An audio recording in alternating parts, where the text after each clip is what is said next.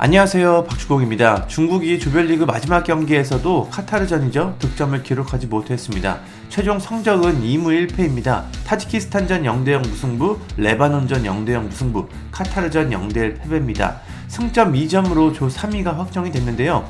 14억의 인구를 갖고 있는 중국이 어떻게 이렇게 축구를 못할까 참 아무리 봐도 신기합니다. 중국이 아시안컵에서 승리를 기록하지 못한 건 48년 만입니다. 중국은 총 6개 팀이 참가해서 3개 팀이 한 조에 속해 조별리그를 치렀던 1976년 아시안컵에서 1무 1패에 그쳤습니다. 그 이후 2023년 아시안컵에서 무승을 기록하며 흑역사를 업데이트했습니다. 중국이 아시안컵 3경기에서 무득점을 기록한 건 이번이 최초의 일입니다. 그만큼 현재 중국 대표팀에는 문제가 참 많은 것 같습니다. 다른 건 몰라도 축구만큼은 객관화가 잘 돼 있는 중국 팬들은 이번에도 분노했습니다. 무슨 월드컵 무대도 아니고 아시안컵에서 3경기 0승 0골은 이해하기 어려운 수준입니다. 그럼 중국 팬들이 어떤 반응을 보이고 있는지 한번 살펴보겠습니다. 한 팬은 중국 축구에 엄청나게 많은 돈이 투자됐는데 그 결과는 나라가 망신을 당했고 국민들은 부끄러움을 느꼈다라며 답답함을 토로했습니다. 어떤 팬은 짐 싸서 빨리 집에나 가라. 당황할 필요도 없다라고 했습니다. 참 냉정한 반응입니다. 이 팬은 우리 그냥 헤어지자. 부끄러워할 필요도 없다. 돌아오지 마라. 라며 싸늘한 반응을 보였습니다.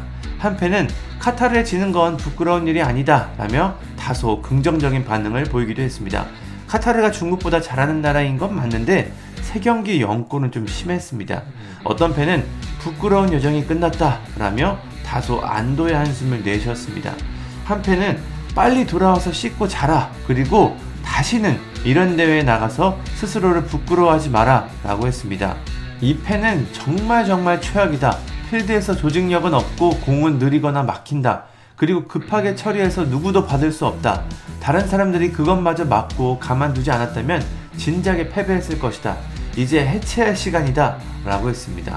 어떤 팬은 어젯밤 중국의 경기를 보니까 걱정스러웠다. 경기 내내 괜찮은 슛이나 패스가 하나도 없었다.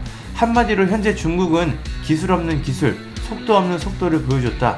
매년 이런 대표팀 선수를 키우는 게 무슨 소용이 있나? 중국 슈퍼리그를 지속하는 게 무슨 의미가 있나라며 팩트 폭행을 시전했습니다. 한 팬은 그냥 이해가 가지 않는다. 왜 축구 관련 국제대회는 기권하면 안 되나?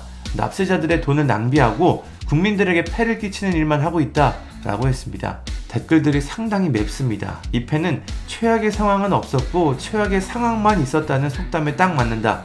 정말 멍청하게 중국팀의 경기를 다 봤다. 특히 막판 추가 시간에는 카타르가 중국보다 더 적극적으로 싸웠는데 지고 있는 게 카타르인 줄 알았다.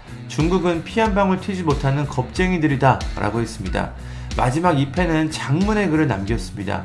경기를 보고 나니 벌써 새벽이 됐다. 이런 부끄러운 모습을 보기 위해 늦게까지 깨어있는 내 자신이 너무 싫었다. 워밍업 문제는 아직 해결되지 않았다. 세 경기 무득점은 아시아 전역에서 조롱거리가 될 것이다. 이런 멍청한 감독이 무슨 소용이 있나? 중국 축구협회는 태국 여자들만큼 용기가 없다. 중국 축구를 정상적인 사고로 생각하면 결과가 비정상이다. 이런 팀이 운 좋게 월드컵에 진출하면 이건 월드컵에 대한 모독이다. 라고 밝혔습니다.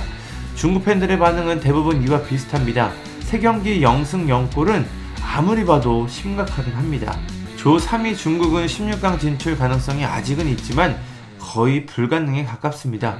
중국 축구는 도대체 어떻게 해야 발전할 수 있을까요? 참 신기한데요.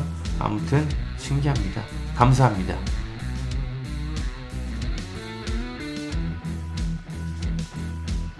구독과 좋아요는 저에게 큰 힘이 됩니다. 감사합니다.